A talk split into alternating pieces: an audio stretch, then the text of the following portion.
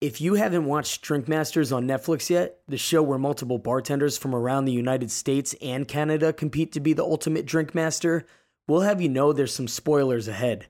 We get to speak with Lauren Paylor O'Brien, who goes by LP for short, about some of her experiences before the show, building an empire for wellness, a consulting brand, and some of her earlier roles through hospitality, including Justin's own Smokehouse Tailgate Grill. But first, have you heard the good word about Toast? The most successful restaurants run on Toast, one platform to power your restaurant. Take control with tools to manage changing industry trends and guest expectations.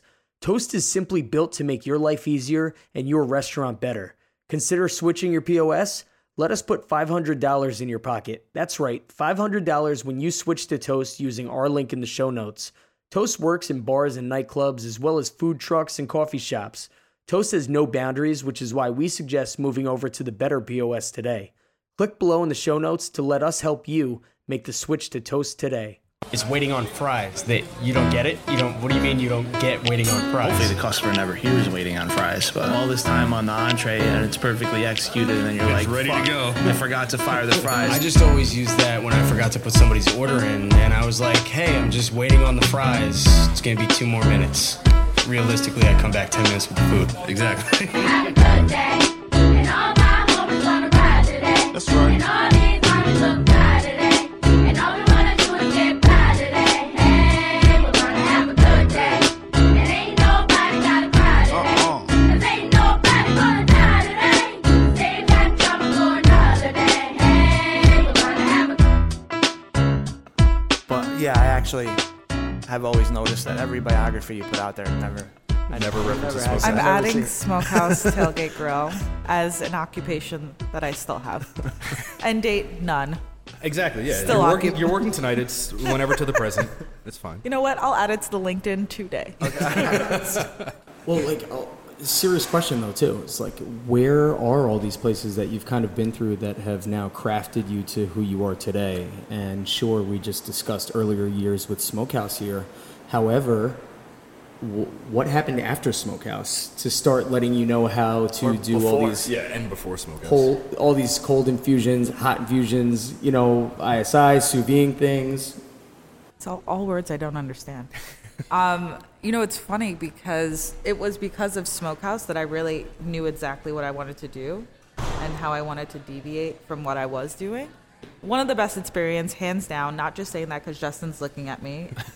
um, truly one of the best experiences in the, the cocktail world that I had because it was a space that really allowed everyone to be creative um, and you know support us and encouraged us in every capacity. And quite honestly it's funny because thinking back to it it was like yeah you can't work tonight. That's totally fine. Like we'll figure it out.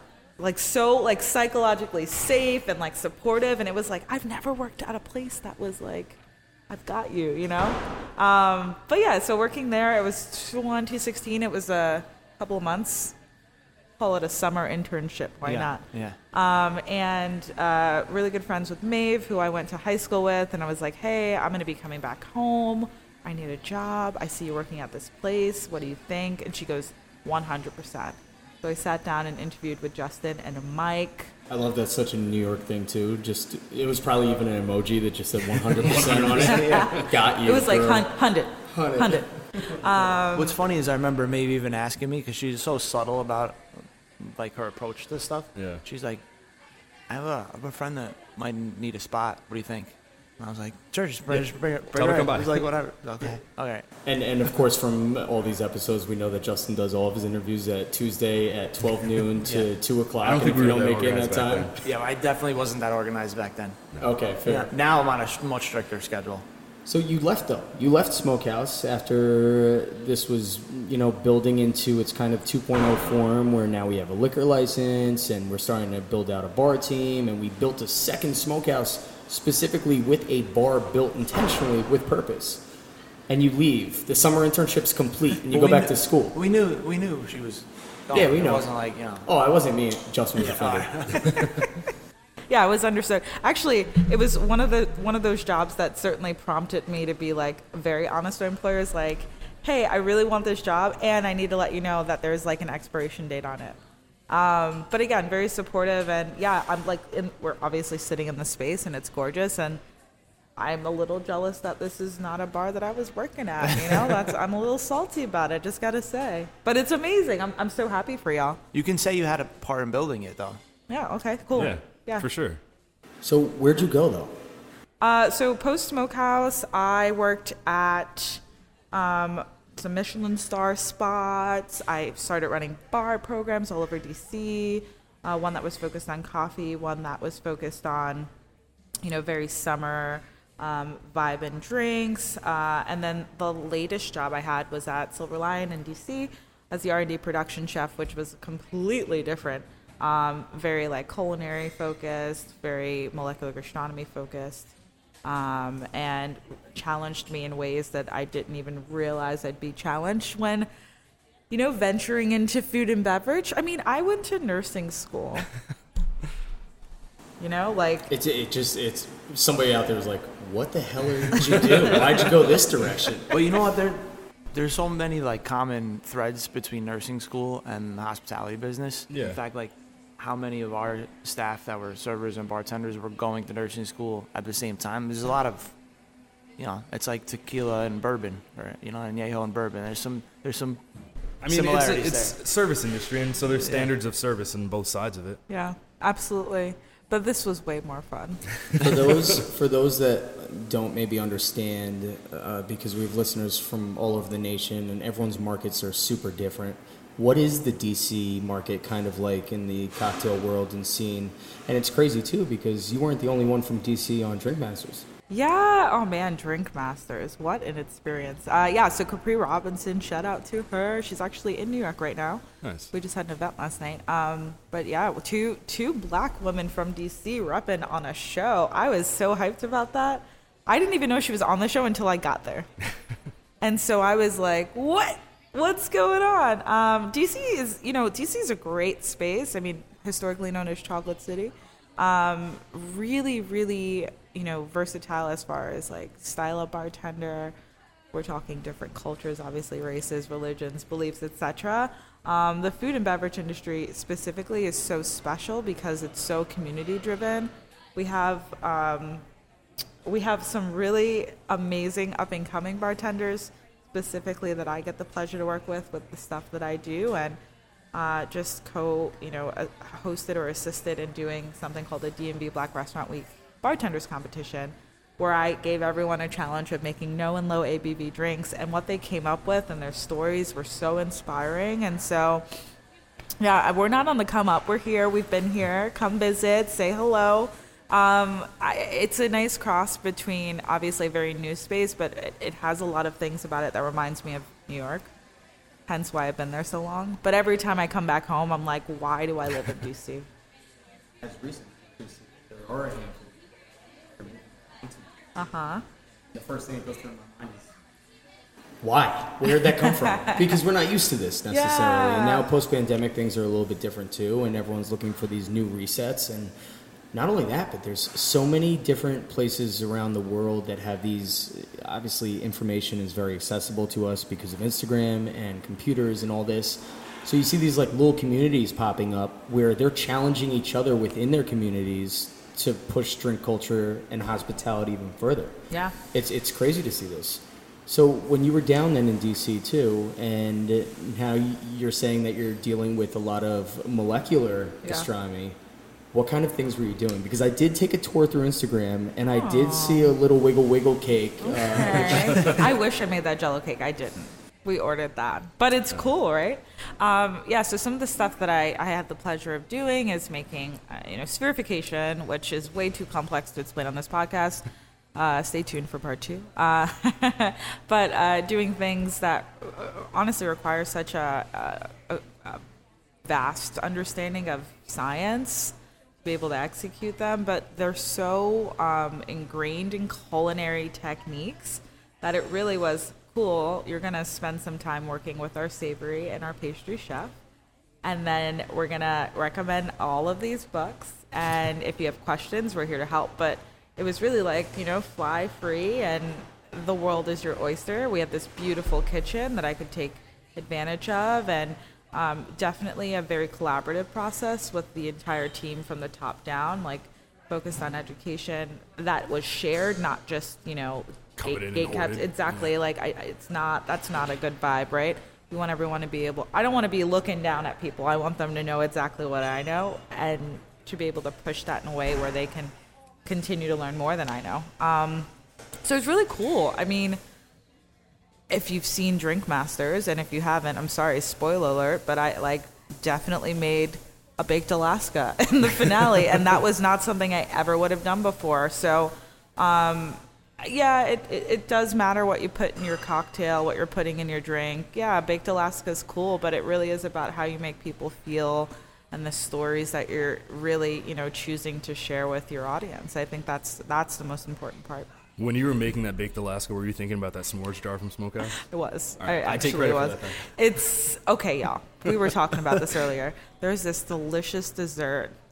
I don't know who made it. I did. Okay, and who made it? that shit was fire. Like dead ass. There we it go. was fire. And it inspired the uh, finale. yeah, and you know what? Well, it ins- it certainly and most definitely inspired my finale, Baked Alaska. I want to circle back to some things in a little bit, but jump into a little bit of Drink Masters first. And because you've been very busy, and uh, you know things like LP Drinks Co. and the focus on health org. We're going to talk about these in a bit, but the timeline accelerates so much more when you know that you've been crowned the drink master, right? So now you just go from 100% to 150% acceleration because you know it's time. Get the websites up, get everything running, make it all work. This is capitalization time, right? Yeah, you asked And- me. You asked me when do I sleep? That's fair. And I- there's no choice though when you're in something like this. Yeah, and you know it's funny because you don't really know what to do until you're in it. There are things I'm like, man, I, I, I had a year to do this, and I didn't even think of doing it. So it's certainly a, a, a learning experience. Um, uh, balance is so important for me, so I have periods of time where I just cut my phone off. Um, I, I'm lucky that I have a great team of people behind me who have really guided me. I mean, subject matter experts and collaboration is where it's at. Like, I am a bartender and a business owner, and I can own that, but there are certainly things I don't know about deductions and taxes and, you know, all of those more nuanced things. I have an attorney. Like, I have to hire people to be able to help me. Otherwise, I wouldn't be able to get my stuff done.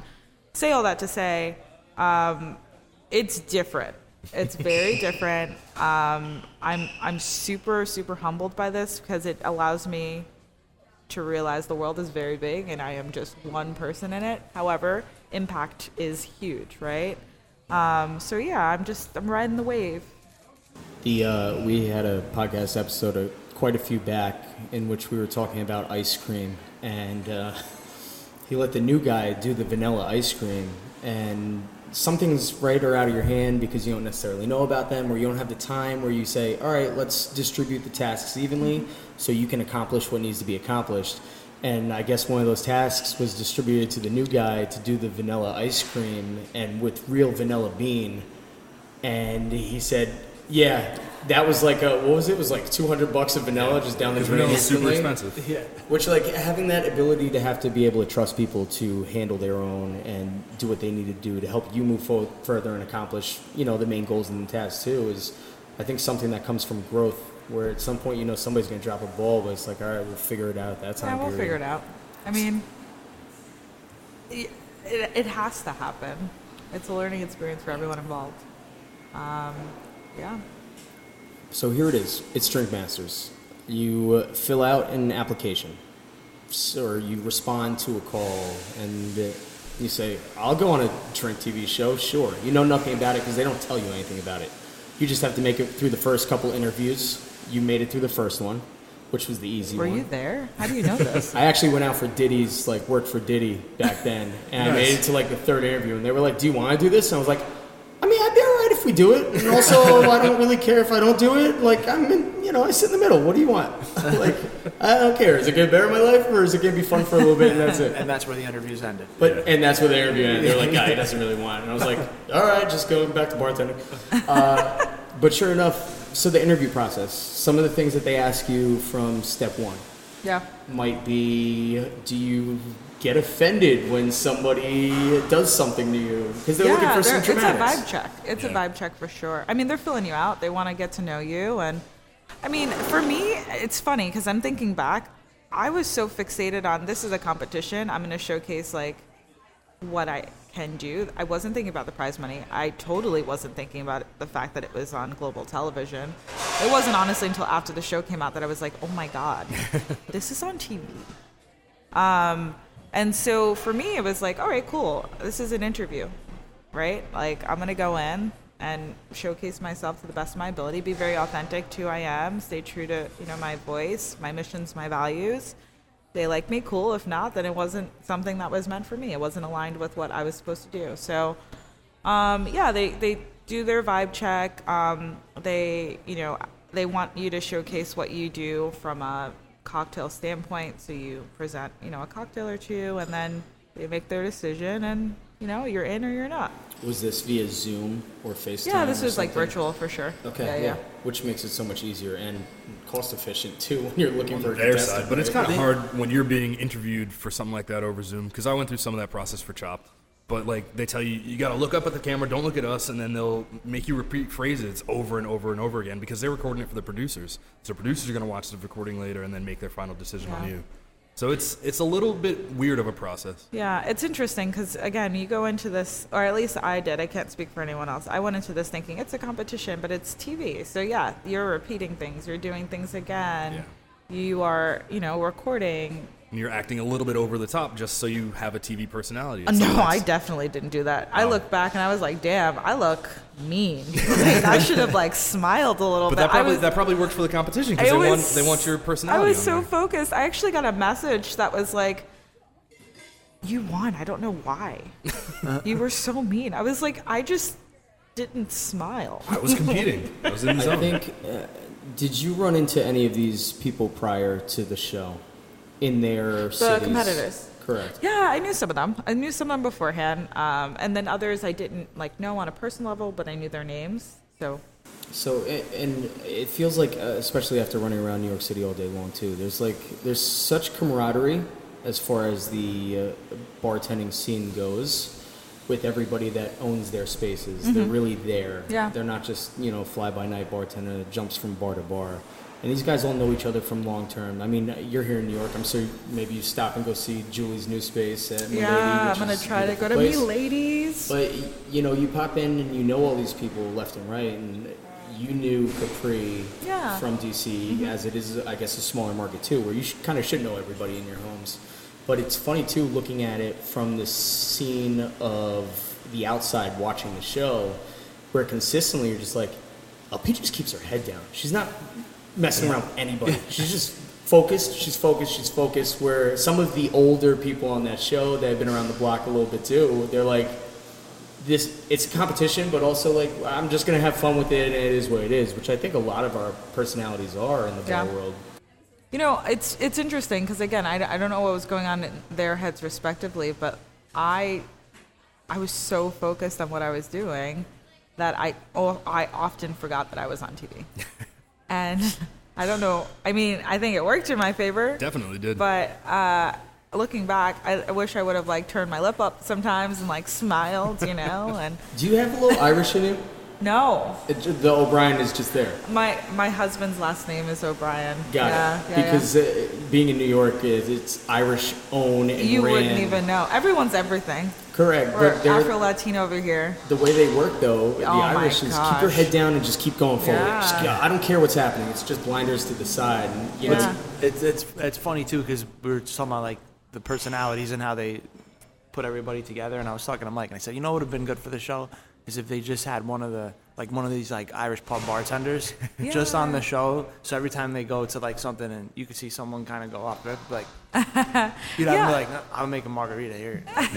Here you go. the yeah the thing I thought was really cool was the versatility of bartender. Uh, like obviously Natalie's an at-home bartender. I, I personally love that they um, they displayed like hey the the traditional definition of bartender is actually not a thing that kind of matters anymore, right? I don't work behind a bar. Um, I have a consulting and event production business. I have a health and wellness advocacy business and my last job was in a kitchen. So it was really cool to kind of represent different styles of bartenders that exist. It was also very interesting, though, to see uh, them bring Natalie on, who runs the Beautiful Booze uh, social account on Instagram, which has a ton of followers, obviously. And, you know, visibility is important when you're putting together a show, and you want to have people that are pillars of their community because this is where the viewership comes from.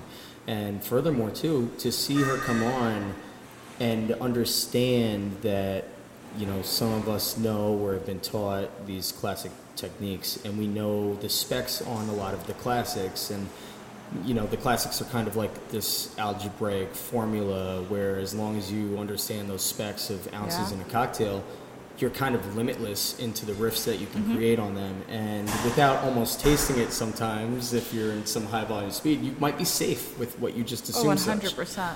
uh, which makes it work. So having Natalie come in there where she has maybe remembered some of these specs from drinks that she's made throughout her account, eventually, and I'm sure now everybody's seen this, if not, earmuffs, spoiler alert here, she does get eliminated because it can only take you so far without that real world experience. And I think that the show did a really good job at showcasing the fact that there is a difference between you know somebody who may be a home bartender versus somebody who is in the thick of this doing it and consistently pushing themselves amongst their peers Yeah.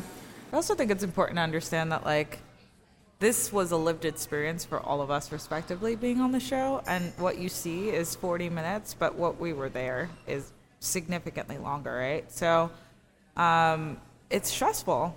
It's like, you know, I, I, I mean, we all saw it in that black and white episode for me. I, and I'll, oh, you know, I'll talk about this a little bit. I was so fixated on the fact that I was eliminated. I legit was just moving, but not thinking. I mean, they cut this, but I was like, there is no way I could give Julie Reiner a drink that looks like Pepto Bismol. I am throwing all of this away. And I was like, I don't know if the drink is going to be made in 15 minutes, but we're going to figure it out. and, I, and remind me though i think that was a pivot though oh, it was totally a huge pivot. pivot. and it we it had to be done because it needed to be done in the 15 Can you minutes imagine Julie's face if I served her a drink that looked like Pepto Bismol? yeah i mean uh, julie's role also i feel And she like probably would have said that too. that's that's her role you know and uh, she- she's much more pleasant in person too I but love her. when she's on the judging stand consistently it's But like, she's a I'm gonna judge. share That's some her things job. about- correct. Yeah. yeah i'm here for that I mean, if I was judging me, I would have said that's the first thing I would have said. You know? She was tough. She was tough. I was like, when I watched a couple episodes. I was like, Yeah. all right, she's she's giving the real take here. Yeah, I mean, as she should. That is Yeah. her job. And sh I think the thing that I love about Julie and respect about Julie is that like she's giving you concrete tips that you can actually take away and implement. Like she wouldn't just say, "Hey, your drink looks like Pepto Bismol." Hey, I would have done this, or Hey, like what was your? Th-? And I appreciate her for doing that. And I, I mean, you need to have that as well. And also, uh, That episode, Sol- that episode, I will say, because Mike spoiled, I already knew. But had I been watching that episode not knowing already what would happen, that would have been the one time I was watching. I was like, "Oh, this might, this might this be, might be it. this might, this be, might be it. it." But unfortunately, Mike spoiled it. So I was like, Mike. sorry. "I'm sorry, I cut you off." you spoiled it for me also. And then I spoiled it for Kate because I didn't really think in my head. I said, Y'all. it doesn't matter who wins. I was like, I'm just watching it to see technique and see what people I people. love that you say that because it does not matter who wins. And for me, and I've said that a little bit in the, the beginning, but the thing that was so important was acknowledging that this was the first time a beverage show on a global platform was being delivered and showcased. And I wanted to be a part of really focusing on advocating for a less transactional experience with you know guests and bartenders and giving them an opportunity to see what we do on the back end to appreciate it a bit more because cooking shows do that. They do a great job at that. You know you get the end result. You are not in the kitchen. You don't see what goes you know even with an open kitchen you don't really see the prep that goes into it. So there were some comments that were like oh 90 minute cocktail. It's like okay come on. The end result is what you receive. We would never do that. This was our opportunity to showcase The full the, process. The full process. And no, this is not what you would get at your typical bar. This is a very different style of bartender. But as complex as it was, it was really cool to be able to be like, as complex as it was, it was really cool to be like, you know, this is what we do, right? Um, more importantly, I think it was really cool that we had so many bartenders who do things outside of bartending. Like Capri owns Chocolate City's Best, and we have bar owners, and we have consultants, and we have, you know, Natalie with Beautiful Booze. That's her business, you know? Um, and they all have such amazing missions and values that always give back the, the community in some capacity. So it was really dope to be a part of that. I think that also kind of it just reigns true to the bar world in general, where you know me coming into bartending, going from a what I consider a well-oiled gear of a national brand, which taught basics of things at no cost really, and you made money along the way, which was awesome.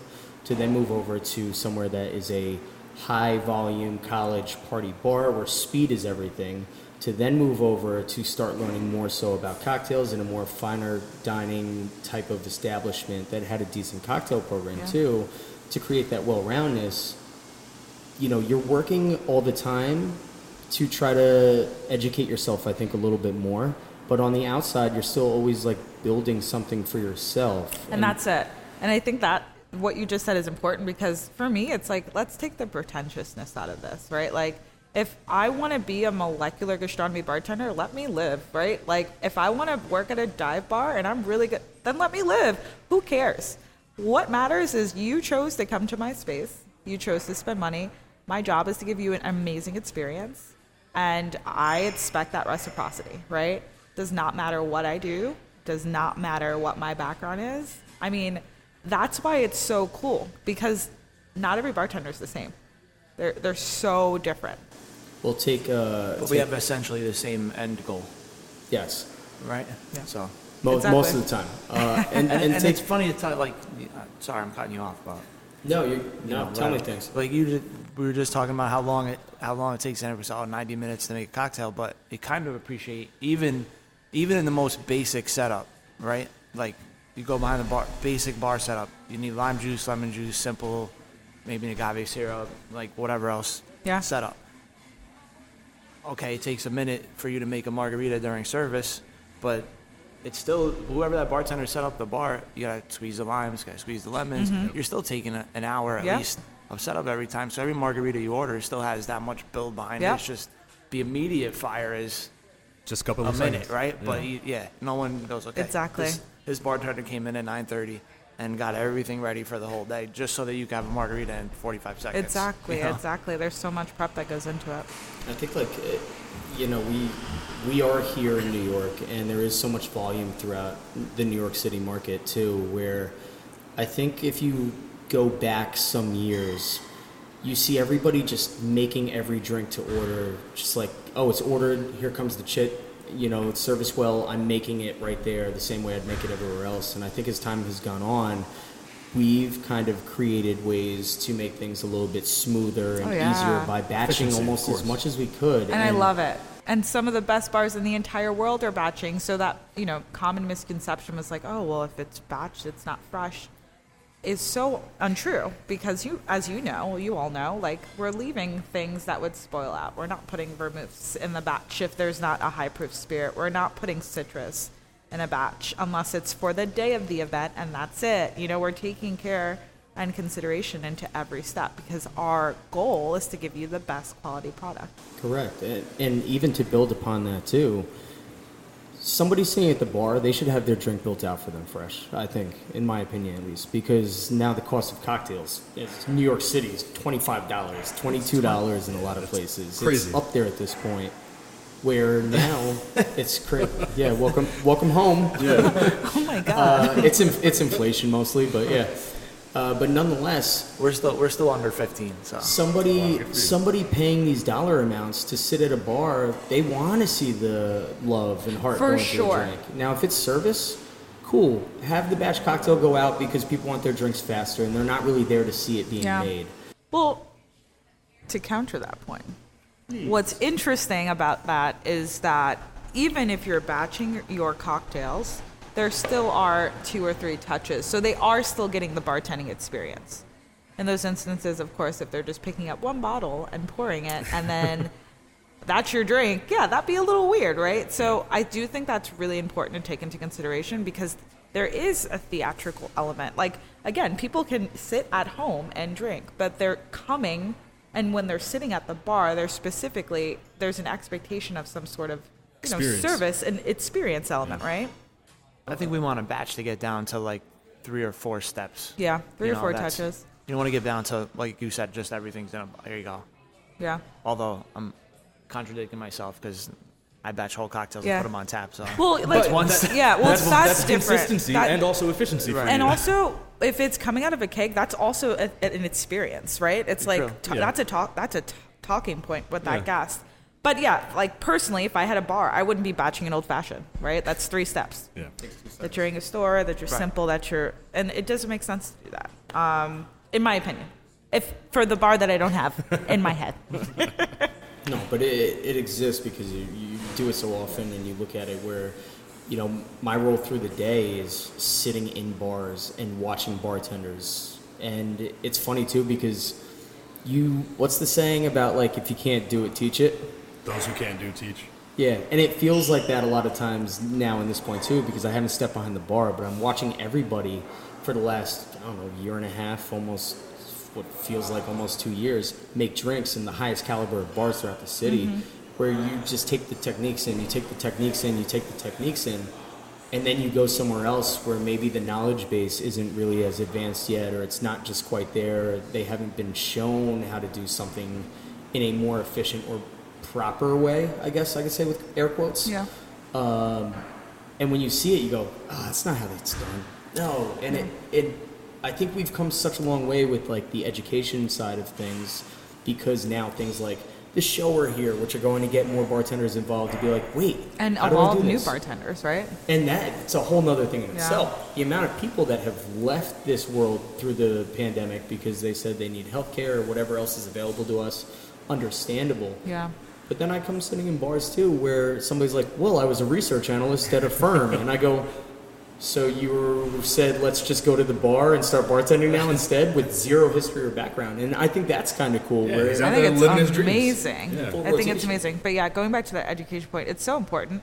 The the other thing too is like, again, going back to the no pretension. If something works for a space, like let them let them live, as I've been saying. Um, and I think it's really important for everyone within the space, not just management, to take responsibility for the ways that they can continue to advance and refine and you know like be, be- essentially be, Be better. better, yeah. yeah. Can we talk about the harmful pieces of this show, though? Also, and I mean this semi-jokingly, of course. Hmm. How many how many people are going to be running into bars all over the U.S. screaming about air? Bring on the air! It'll be a really interesting thing that's brought up for sure. I it's it's hard for me to say because I don't work in a bar, right? Um, yeah, I don't know. I think if anything, it'll it'll certainly get folks excited about bar programs, which is my hope. I I hope that you know somebody picks up a menu and they're like, "Oh man, I know what a clarified milk punch is now. I really want to order that. Talk me through, you know, talk me through what you do." Um, I'm excited about that. My husband doesn't work in food and beverage, and you know he pointed out some some spots. Probably really good for your relationship, by It's the way. it's been amazing. He's my unofficial manager. We love it. Um, but yeah, he's like you know it'll be really interesting to see how these things excite people, which it seems like it, it is. So I think what we've accomplished that goal for sure. What's more is, is you're gonna see a not so much people looking for it, but bar programs start incorporating those. Like, okay, let's put that on to Yeah. our menu. So you'll see like It's definitely Boom. gonna be an inspiration for people. Yeah, for sure. Foams Season and Air is coming to Smokehouse maybe Tailgate it- Grill near maybe you. it'll yeah. or the jo- or the uh, the uh, the caviar Yeah. ones, you know. yeah, Maybe it'll kill out the sbagliato thing. Now, oh, well, no, please, for for the Wait. sake Negroni Sbagliato with prosecco. Prosecco with prosecco. Uh, I hope that continues lasting. I because- actually really like, but here's the thing: everyone was hating on that. They're like, "Oh my god, I have to make this drink." I think it's cool. It's a great way to talk to people about what that cocktail is. Well, a year prior, ordering it in bars all over the place, you see a bartender tear off to go look at the specs on it on the phone real quick, and then come back and make it, and I go every single time. And now it's just I can safely just do what I was doing and just get my drink. It's Yeah. great. And also, furthermore, we did definitely see a spike in the sales of Carpano Antica. oh my Uh, gosh, phenomenal. yes, And yeah. for me, bonus structure, that's great. I'm here for it. uh, so let that ride a little bit longer. I wish we did some variants on the show of that. But now you've had to stay quiet though for a full year. You sign Yeah. NDAs, you can't say a word, Yeah. which is I think the hardest part. I just won the lottery and I can't tell a soul. Yep.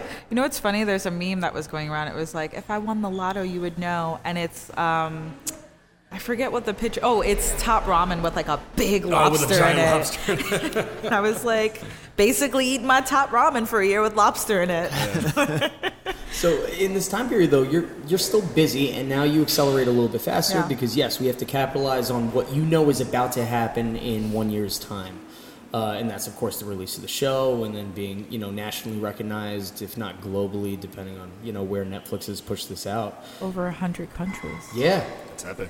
awesome. Crazy. You don't need a VPN; you could just watch it wherever you are. It's phenomenal. Um, but now, uh, on top of this, you've already been doing the LP Drinks Company, right? Uh, which I noticed was very interesting because it was a .org and not a .com. Mm-hmm. Because that was the only thing available. There wasn't LPDrinks.com. No. Wow, I wouldn't have expected that to happen. I didn't even go to the .com to check. So I just standardized everything I have, fohealth.org, lpdrinks.org.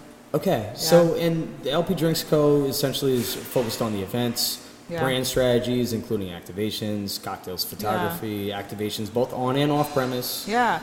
So the whole point of starting LP Drinks Co. Um, six years ago was how can I focus on education and storytelling in a way that provides an elevated experience.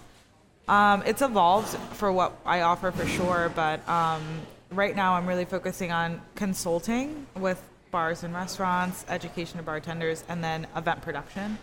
Um, you know, weddings, birthday parties, all that kind of larger scale events. Um, but always with a story and always with an opportunity, again, a talking piece, an element, an air, a foam, whichever, but something that entices them to be like, whoa, wow, what is that?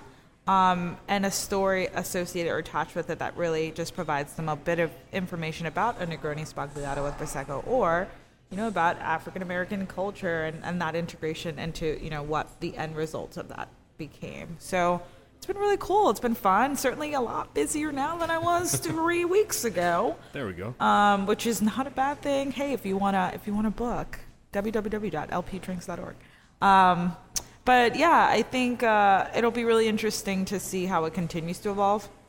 I have a really good friend who said if she ever wrote a book, her forward would say, I hope this book is now no longer relevant in five years. And I, I feel the same way. It's like, I don't want to do the same stuff I was doing before. Um, there should be evolution, there should be change, because this, this industry is probably one of the fastest things that changes every single day. And it does change fast, but it does change in slow mo to some extent. Yeah, when you look at the way the trends work, and you know, it's the biggest difference is trends and fads. And I definitely went out to an interview at some point post COVID, so we were looking for big square footage spaces because that's how you could get the most people in one single room. So therefore, you could pay your bills because it's how money comes in, volume. Uh, and I sat down with this interview, and the guy was pretty young, and I offended him a little bit unintentionally, but he was big on the bubble gun. and That's where you're That's going. fair. and, I, and he was big on the Oh, bubble, the bubble gun. gun. And I said, "Listen, I mean, I've heard this. uh, he said, "What do you?" He goes, "What do you like?" I go, "A Negroni, just a basic Negroni with Antica."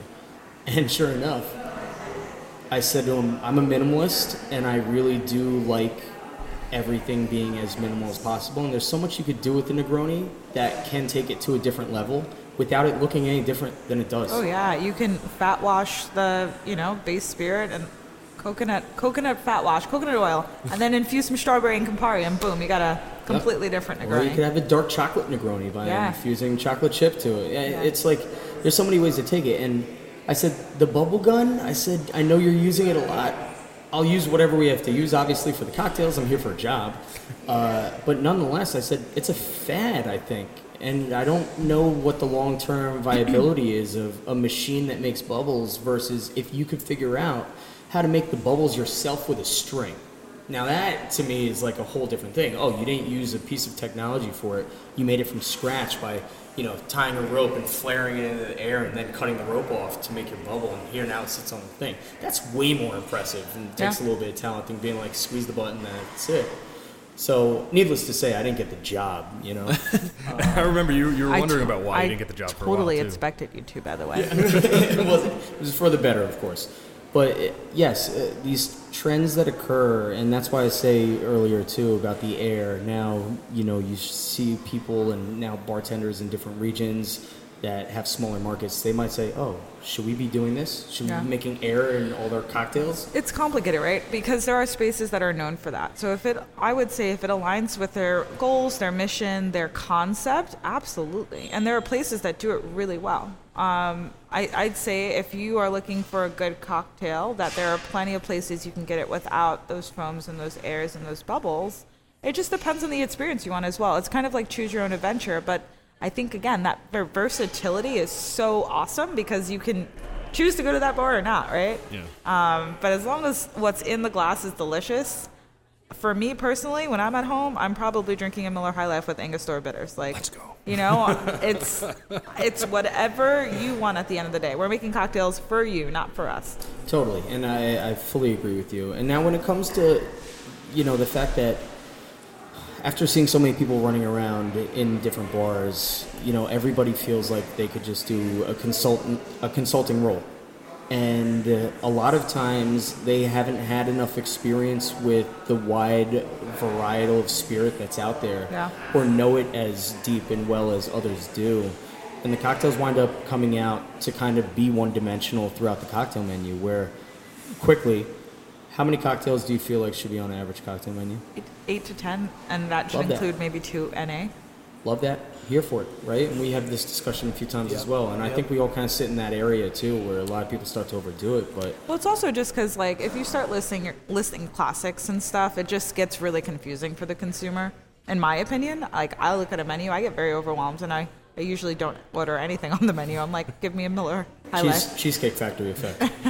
Yes. No, absolutely. Also, some of the best hospitality staff you'll ever get Come from the Cheesecake Factory. At the Cheesecake Yeah. Factory. When I was in culinary school, one of my instructors said that's a fantastic place to go work and learn because their menu's so massive and they do everything with the same standard. Yeah, Yeah. that's what I'm saying. I will go to Applebee's. I'll go to all those places, y'all. We do not discriminate out here. I, I, fully I don't know if I'm understand. going down to Applebee's, but I, I'm. I'd I'm go to the Cheesecake Factory. I'm That's- regular at the cheesecake. Even though I've been recently frustrated because they said the last time I got there, they, you know, the Buffalo Blasts that they have on Yeah. the menu, and they did, they said they didn't have them. I said this is like anymore. one of the only reasons I come here is for that Buffalo Blast. They they don't have them anymore. No, they said they couldn't. I said, why don't you have them? They said they couldn't get the um, the the wonton wraps that they use for the thing. They said we haven't been able to get them in, and that like shook me a little bit because I was like, what do you mean you haven't been able to get them in? You have If a Cheesecake scratch Factory kitchen can't get it. with like everything you're making pan like if everything you make to order. You can't figure out how to make a wonton like a wonton You know, wrapper. Justin? And then Mike made it like that weekend. Like he's Yeah, like yeah. he made the Buffalo Blast, and I'm like, why can't they do this? I was like, I don't understand. Well, Sorry, it's a tangent. No, I, no, it was a good tangent. Thank you for getting that out. Now it's through you. I, we can continue I our felt day. Bring that, ba- Justin. bring back Buffalo It was Blast. bringing you great pain. So, 10 cocktails to a list, right? Yeah, I think two, so. two non-alcoholic. And uh, what I was circling to with a lot of the young guys coming in to say, "Oh, I'm a consultant. I do consulting." They don't really understand too, though, is that you need to have a well-roundness of cocktails on a cocktail list in general to kind of tell this story to some extent. Yeah. And furthermore, understand the caliber of people that are working in the space and where their knowledge and level of abilities 100%. are. Because if you make this crazy cocktail list and you're like, this thing deserves awards, and the bartenders can't get behind it because they don't really understand it. Or they can't it, execute it. correct? Right? Then it just goes to shit. If it doesn't scale well. Correct. And these are all things that are super important when you're talking about, you know, consulting for different companies. I mean, you know, running around the city too, for example, people that don't really have cocktail lists set up where you see like three of classics on the cocktail list as the cocktail list, which arguably now we say they don't need to be there. Everyone knows they exist. and- Yeah, I think if it's three, that's okay. But we're talking like 20 Yeah, yeah. classic cocktails that are listed, in addition to 10 specialty drinks, in addition to the NAs. To be fair, I was just at the Roosevelt Room in Austin, Texas, a couple days was ago, Oh and there was God, about love the sixty. guys out there was about sixty classics listed on the board, divided by era, and it was a beautiful thing. I love Justin Lavenue, so uh, Justin, shout out to you. You're my boy. Um, but that works for their concept because that's what they're known for, right? Correct. So exceptions to rules work. Yes. And I think that's the most important thing for a consultant to understand is that you're working inside of a concept. It's not what the consultant wants to do. It's like you're coming in to work a bar program. You have to look at the whole place and say, what works here? Yeah. Like what, what's the menu look like? What works with that menu? What works with the atmosphere? What's what works with the staff? What's going to be approachable for the clientele? What's going to be approachable Yeah. to the clientele? Like who's drinking this? You know, like. And a lot of consultants don't know how to do that. If you want to make a list for you, open a bar. And let's say this too, right? Say Justin hired you in to come over here to Smokehouse and put together a oh, cocktail Oh, list. that'd be really nice, Justin. Considering it's a barbecue, considering it's a barbecue restaurant, We're here one all of the day. We're first definitely gonna have a conversation. So. One of the first things that goes through your head, though, too, is like charcoal, because barbecue. yeah, I actually did a consulting gig for a barbecue spot. there you go. Did you use Yeah. squid ink? What? No, You made no black drinks. no, no, no black or white drinks. Okay. I think I'm, I think I'm good that. for the rest of my career. Yes. But you think when you come to a smokehouse or something, you think barbecue, you think smoke in the air. Yeah, sure. You know, other ways to incorporate any type of smokiness Yeah. into drinks, whether it be like a smoked scotch or a peach mezcal. syrup? Sure. Let's put that in different a ways to do it. smash, a bourbon smash. Just, delicious. are you taking the notes on this right now? You should be. yeah. We Well, can't. have- we can't do Oh, that. I put that on that. that menu, guys. We can't do that. All right. So tell me about focusonhealth.org too. Yeah, so fohealth.org, focus on health. So we uh, do health and wellness advocacy for the food and beverage industry. We basically act as a conduit to connect food and beverage employees to health and wellness professionals um, and integrate mindful programming and activation. So what we're doing now, and it's transformed over the years, is we uh, appear at all the major cocktail conferences inside the country, outside of the country, um, and we, you know, we try to have the hard conversations. So we do things like no and low ABV pop-ups. Um, you know, we partner with um, health and wellness professionals to put on workout classes, educational classes. We work with an organization called Healthy Poor that does really amazing trainings such as emotional intelligence workshops.